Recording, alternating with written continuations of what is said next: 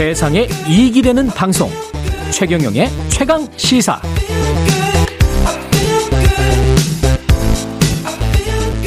네. 이게 지금 한두의 문제가 아니고 어느 정권이든 부모 찬스라고 불리는 입시 부정이 늘 반복되고 있는데요. 새 정부 장관 후보자들 역시 마찬가지. 왜 이런 일들이 반복되고 있는지 20년 넘게 대치동 일타 강사로 활동해 왔던 조장훈 작가 연결돼 있습니다. 안녕하세요.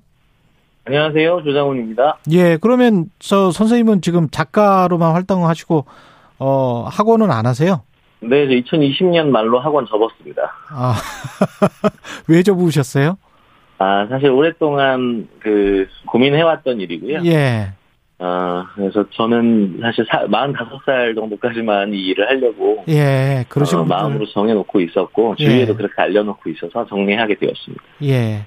학원에서 너무 시달리셔서 그런 분들 많으시더라고요. 학원 강사분들 중에서 빨리, 빨리 그만둬야 되겠다고 생각하시는 분들도 많은 것 같고.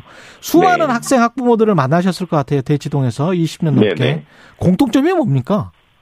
뭐 다들 좋은 대학에 진학하고 싶다는 거죠. 예. 우리나라의 교육열이 아무래도 이제 학벌을 향한 욕망에 좀 지나치게 쏠려 있고요. 그러니까 좋은 대학에 가서 좋은 교육을 받는 건 좋은 일이긴 한데 예. 그러니까 모두들 학벌에 좀 목을 메고 있죠. 전 세계적으로 좀 희귀할 정도로 높은 대학 진학률을 기록하고도 있고요. 예. 이게 학벌주의가 좀 폐쇄적인 연구주의로 작동을 하면서 음. 그러니까 출신 대학의 이름이 한 개인의 삶에 실질적인 이익을 가져온다는 그런 사회적인 믿음이 강화된 결과라고 생각합니다. 우리나라만 이런가요? 아니면 동북아권이 다 이런 건가요? 동북아권이 교육열이 전반적으로 높긴 한데요. 그렇죠. 예, 근데 이 대학 진학률이 사실 이 정도가 되는 나라는 전 세계적으로 몇 개 없죠. 그렇죠. 네. 이게 대치동이라는 책도 쓰셨는데 대치동 네. 이 현상 이거 어떻게 정의를 할 수 있을까요? 그러니까 대치동은 다들 아시다시피 전국에서 학원가가 가장 조밀하게 밀집한 사교육 1번지고요. 예. 네, 많은 사람들이 자녀 교육을 위해서 이곳에 살기를 원하기 때문에 지난 30년 동안 부동산 가격과 전세값 상승을 견인했던 지역이기도 합니다. 음. 그래서 이제 시세 차익 뭐 100배가 넘는 아파트 재개발 신화가 만들어지기도 했고요. 그래서 이제 대치동은 이제 우리 구성원들이 좀 자녀 교육과 부동산에 관한 그 세속적인 욕망들을 잘 보여주는 그런 곳인 것 같고요. 예. 이 네, 네. 여기 지금 부모 찬스 이야기하면서 대치동 뭐 빠져 빠질 수가 없고 그 다음에 무슨 뭐 미성년자들이 뭐 논문을 썼다 뭐 학회에 뭘 실었다 뭐 12년간 뭐 천 건이 넘는다는 교육부 조사도 있었고 뭐 이랬는데 네. 이런 것들이 이제 부모 지휘 능력 뭐 이런 것과 다 맞닿아 있죠. 네, 입사제 초기에 그리고 이제 어, 학종 초기까지도 실제로 부모들의 영향력이 크게 작용한 측면이 있었죠. 예. 그러니까 모두가 대학의 간판이 중요하다고 생각을 하니까 음. 대부분의 학부모가 자녀에게 좋은 학벌을 갖게 해주고 싶고 돈 많은 부모들도 뭐 이건 마찬가지니까요. 음. 돈 들여서 할 수 있는 걸 다 했던 거죠. 예. 입사지 초기에는 이제 정말 모의 법정, 뭐 모의 국회, 모의 유엔 대회 같은 것들이 우후죽순으로 생겨나기도 했고요. 음. 뭐 국회의원, 법조인, 교수들이 여기에 이름 걸어주고 또 시상해주고 스펙 만들어준 측면이 있습니다. 음.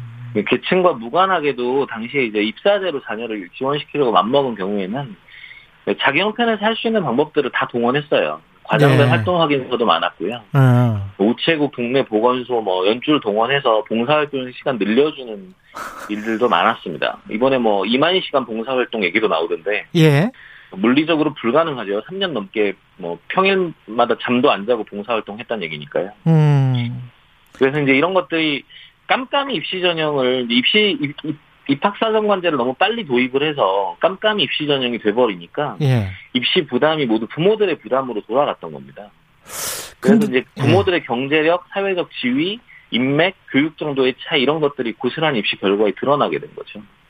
근데 저 사실 뽑는 대학들도 이쯤 되면 한국 대학이든 미국에 있는 대학들이든 동아시아 쪽에서 이런 정도의 그, 그 과다한 스펙, 엄청난 스펙을 가지고 오면 대충 알지 않아요? 혹시?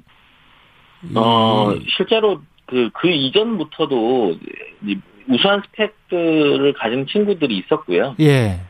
네, 이런 친구들 중에는 실제로 정말 고등학교 때 뭐 천재적인 두각을 나타내는 경우도 없진 않으니까 그런 사람도 있겠죠, 분명히. 그렇죠. 그러니까 예. 이런 것들을 확인을 해볼 필요는 있는 건데, 음.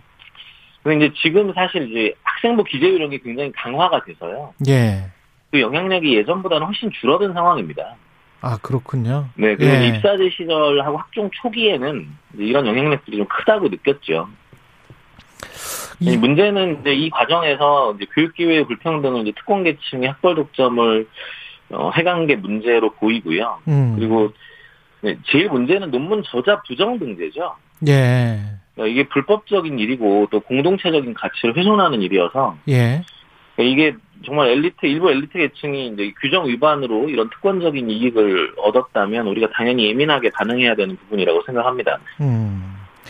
근데 그, 이 대학 졸업 후에 어떤 네트워크랄지 특권층끼리의 어떤 인맥, 항맥, 이것도 좀 영향을 끼치는 것 같아요. 왜냐면 미국이랄지 홍콩이랄지 뭐 그 일본이랄지 더 저 랭킹에서 좋은, 여보세요?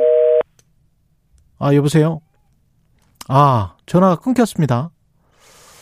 어, 지금 뭐, 한 3, 4분 정도 더 인터뷰를 해야 되는데 전화를 다시 한번 걸겠습니다.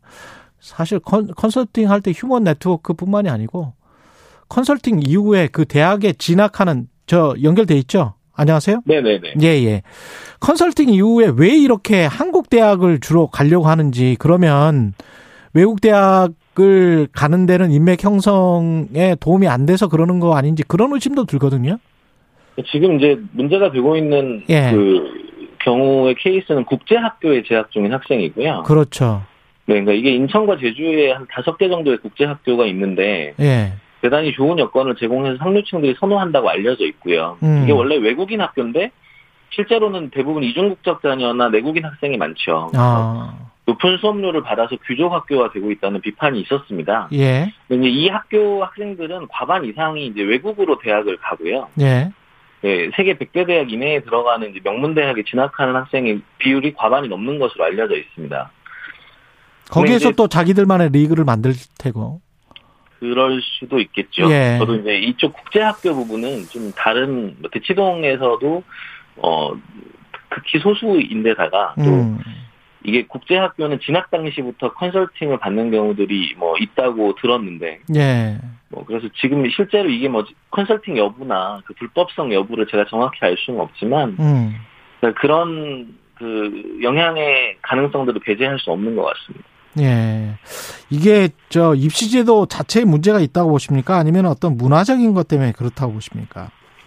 네, 현재 우리나라 입시 제도는 그 당시의 문제 제기들이나 필요성들을 반영을 해서 예. 교육적으로 가치 있는 제도들을 도입해온 결과거든요. 근데 음. 문제는 이게 더 나아지질 않았던 거죠. 왜냐하면 우리 사회 교육열이 너무 높아서 새 입시 제도가 도입되면 모두가 제도의 빈틈을 찾아서 노력 이제 찾으려고 노력을 하게 되고요. 음. 그러면 동원할 자원이 많은 특권 계층들에 의해서 이런 입시 제도의 허점들이 해킹되면서 그 교육 불평등이나 뭐 선행사 교육, 공교육 붕괴 같은 문제들이 계속 초래가 되어 온 거죠. 예. 그래서 이제 이게 교육열이 이렇게 너무 높은 사회에서 이제 이렇게 계속 악순환이 일어나는 건데요. 저는 음. 그 근본적인 원인이 학벌주의와 교육열에 있다고 보고요. 이 상황의 열쇠를 현재 입시제도 의 문제점에서 찾아버리면 계속 악순환만 반복시키는 그렇죠. 결과가 될 수 있다고 생각해요. 그래서 뭐 백년지대계까지는 아니더라도 입시제도에 맞게 교육과정을 맞추려면 최소 12년은 필요한 건데 어. 교육 정책을 손바닥 뒤집듯이 이렇게 바꾸게 되면 뭐 뜨거운 물 틀고 뜨겁다고 불평하고 찬물 확 틀고는 차다고 화내는 샤워실의 바보가 되는 그런 우를 범하는 느낌입니다. 그러면 정시 확대하면 뭐 좀 달라질 것이다. 이거는 반대하세요? 어떻게 생각하세요? 지금 이런 여론들이 많이 커지고 있는데요. 음. 제가 보기에는 이게 지금 불이 나서 뜨거워 죽겠으니까 예. 차라리 옛날 불이 덜 뜨거웠다고 생각하시는 것 같아요.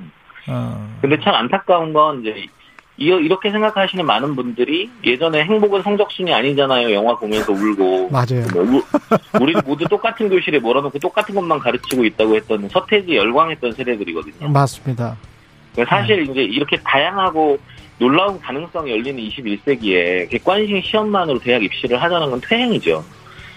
그래서 이제 통계적으로도 음. 이분들이 원하시는 결과로 이어지기가 쉽지가 않아요. 그러니까. 사교육 없이도 좋은 수능. 성적을 내는 학생이 뭐늘 있죠. 조-